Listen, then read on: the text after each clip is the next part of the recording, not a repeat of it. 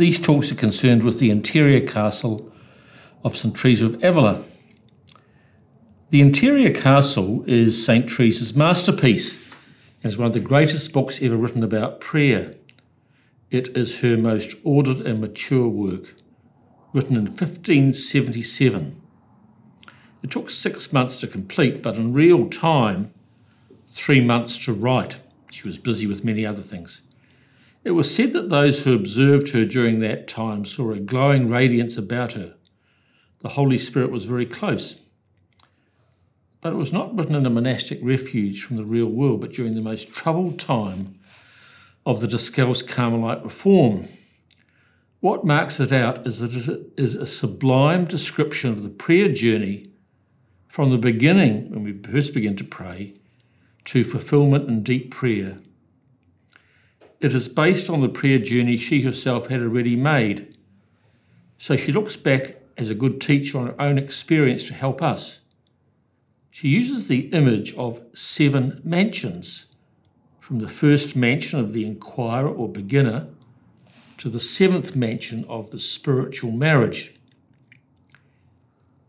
She imagined her spiritual life as a journey from the outside courtyard of a crystal global castle to the central room or keep where the king, full of light, lived in greater splendour. The castle for her is our soul. She was always fascinated once she understood the divine indwelling of God within us. God takes delight to be with us. We have this capacity to be the home of God, threefold Father, Son, and Holy Spirit. Outside the castle, it is dark and cold and noisy, but inside, the King is inviting us to go deeper. The first mansions, the most distant from the seventh mansion, are the beginning of the prayer journey. We, of course, are not to slavishly follow her path, but with inspired wisdom, she points out the opportunities and dangers of the beginnings of a prayer journey. Within each of the seven mansions, there are many, many rooms or mansions. St. Teresa is aware of the variety of people many mansions, some above, some below, others at each side. It's an image, the interior castle, to describe the indescribable. Now, this first mansion is foggy and dangerous, full of nasty, deceiving creatures. It is difficult to see reality. So, the first mansions are the most further away from the centre where the king lives. The first mansion is living on the outer edges of the castle, so it's the darkest it's the place of superficial life. Not necessarily evil, but concerned with things which are not lasting, such as fame and honour and mere appearances. How foolish. The person in the first mansions is the centre of their world. The ego drama rules. Frank Sinatra said, I did it my way.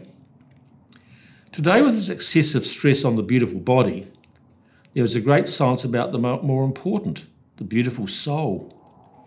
It is said St. Teresa of Calcutta was not beautiful in the conventional sense, but she was filled with God's beauty and how her face brought joy to so many. However, St. Teresa is aware of the darkness of sin, especially mortal sin. She describes the horror of deadly sin that causes the supernatural death of the soul. She writes, It is like a small spring that is dark and foul smelling Nothing good comes from a soul trapped in sin. But in the first mansion, God's grace has touched the person. They have a taste for God, but not so as to be giving all to God. God is calling them from within, strongly with persistence. And Teresa writes The door of entry to this castle is prayer and reflection. The people in the first mansion do not realize the dangers they are in. So they must first give up their attachment to unnecessary things. The aim is self knowledge and humility and practical love for others. St. Teresa is insistent that we wake up and realize the great gift of the King dwelling within. We will find everything. So the person journeying must first spend much time in the mansion of humility, as she's explained in her book, The Way of Perfection. She refers to true humility not its counterfeit. That shadow is restless and self concerned. Sorry, but not because they're perfect, rather, sorry, sorry, but not because they're perfect, but rather than sorry at offending God, or excessive penance or self abnegation. The person aiming to move on to other mansions must also be seeking self knowledge. The person meditating on the greatness and goodness of God is making progress. God increases and they decrease. They become gently more aware of their sins and the gift of freedom God wishes to give them. This is painful as the false self dissolves. The false comfort of error and selfishness is taken away, and God's mercy is called upon but the false self is struggling to die. The black waters of sin are being pulled away to reveal the beauty of the soul.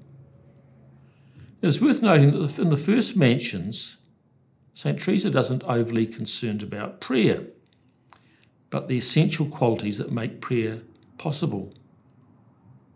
The beginner is not aware of how tenuous their relationship with God is. Wake up, Get ready for the long, difficult struggle as the voices we bring into the second mansion are deceiving us. Avoid deliberate mortal sin. Surrender to God. As she writes frequently, the important thing is not to think much, but to love much. So today, we can be truthful and kind and gentle and dutiful.